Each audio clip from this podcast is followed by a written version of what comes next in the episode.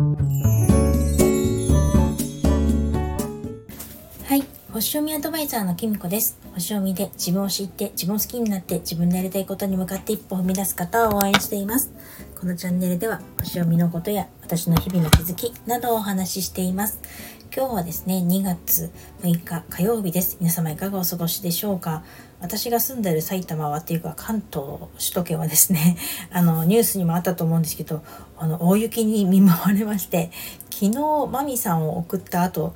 家に着いたらもう雪が降ってまして、なんかね、大宮では雨だったのに、私の住んでる最寄り駅で20分ぐらい電車乗ったところでは雪になったので、ね、ちょっと驚きました。でね、その雪がですね、私新潟出身なんですけど、本当新潟の雪みたいな、水を含んだシャーベット状の体につくと体が濡れちゃうような、服がね濡れちゃうような雪で、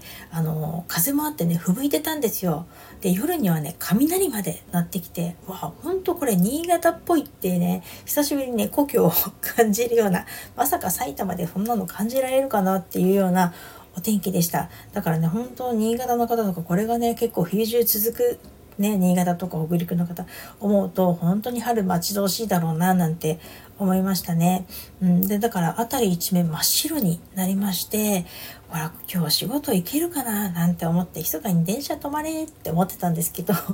電車止まらなかったので、今日久しぶりに仕事に行ってきました。なんか私一応18年間新潟に住んでたんですけど、なんかもうこっちに関東に来て、もうそっちの方がはるかに長くなってしまったので、全然雪道に慣れてなくてですね、思ったより時間もかかって、なんかね、普段使わないような筋肉を使ったのか、今でも若干だるい感じがして、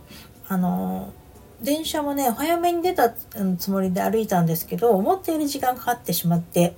でね、もう冬仕様のものとか、そういう雪道をね、新潟の雪道を歩くようなものないので、シャーベット状の残った雪のおかげで、もうブーツはぐしょ濡れでして本当にね、大変でした。本当長靴ちゃんと用意しなきゃなと思っています。で、そんなね、辺り一面朝は真っ白だったんですけど、今日ねやっぱり雨が降りまして、おかげでね、路面の方はもう雪がなくなりました。で、庭とかね、日陰とかには残ってるんですけど、なんでもう雪かきしなくても大丈夫かななんて思っています。あと冷えて凍らないといいななんて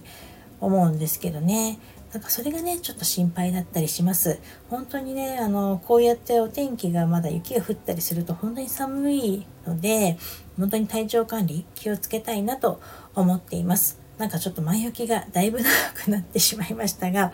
私がね今日久しぶりに職場に行って思ったことをちょっと今日お話ししたいと思います。なんか私ちょっと前に話したんですけど、今来年度のお仕事のね、どういうふうに働くかっていうことについてね、ちょっと変更があって、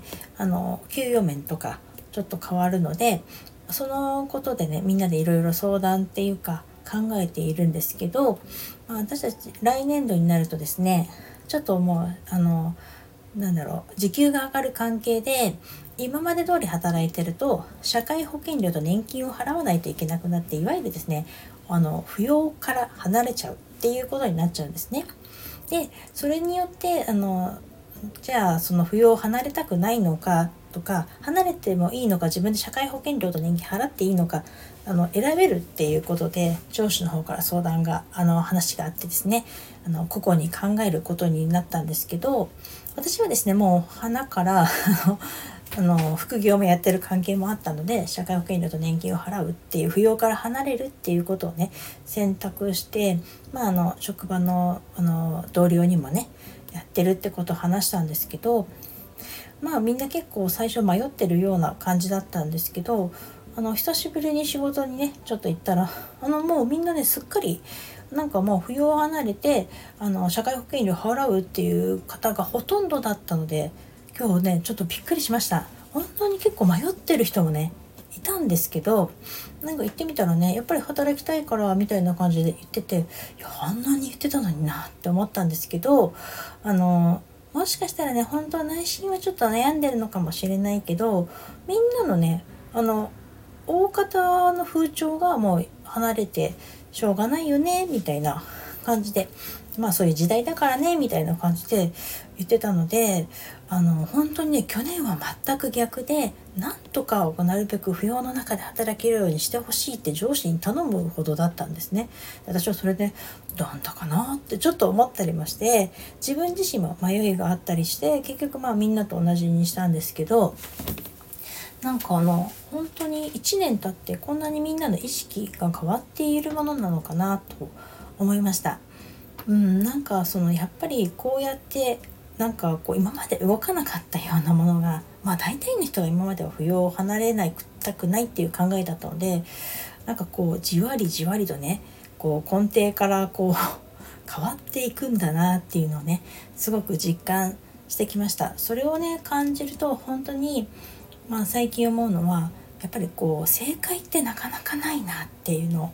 感じますね。まあ扶養を離れることが正解なのか、扶養を離れないで扶養内で働くことが正解なのかって、もうその人の家の家族の状況とか考え方とか価値観とかで全然違うと思うんですよね。私どっちもいいと思うんですよ。だけど今までだったら絶対こうあるべきみたいなのがねあったと思うんです。だけど今は最近こう思うのが、こう絶対こうあるべきっていうものがだんだんだんだん崩れていて、その分自分で選んでいくっていうことがすごく迫られてるなって思うんですね。だから自分で選んだことを正解にしていかなきゃいけなくなってるみたいなので、だからそれってすごくある意味自分に責任がかかってくるし、今だったらこうするべきとか、これが決まりだからとか、みんながそうしてるからって何かしら言い訳ができたと思うんですけど、もうこの言い訳がだんだん効かなくなってるので、なんかやっぱり迷ってる人に限ってすごく言い訳を言ってくるんですよね。旦那が分かってくれないとか、家族が分かってくれないとか、なんかみんながこうするからとか。だけどもう本当にそれが通用しなくなってくるので、自分で決めるっていう、なんか決められた運命を生きるんじゃなくて、自分で選ぶ自由を持つっていうのがね、本当に大切になってくるんだな。なんか私が見てた映画っぽいけど、なんか本当にそれが大切になるんだなっていうのをね、今日実感してきました。だから選ぶためにもね、いろいろ知らなきゃいけないし、自分で必要な情報を取らなきゃいけないなっていうのも感じたので、その分ね、本当に責任がかかるなと思って、今日はね、そんな風に思ったのでお話ししてみました。皆さんはどう思うでしょうか。それでは今日はこの辺で、最後までお聞きいただきありがとうございました。またお会いしましょう。きみこでした。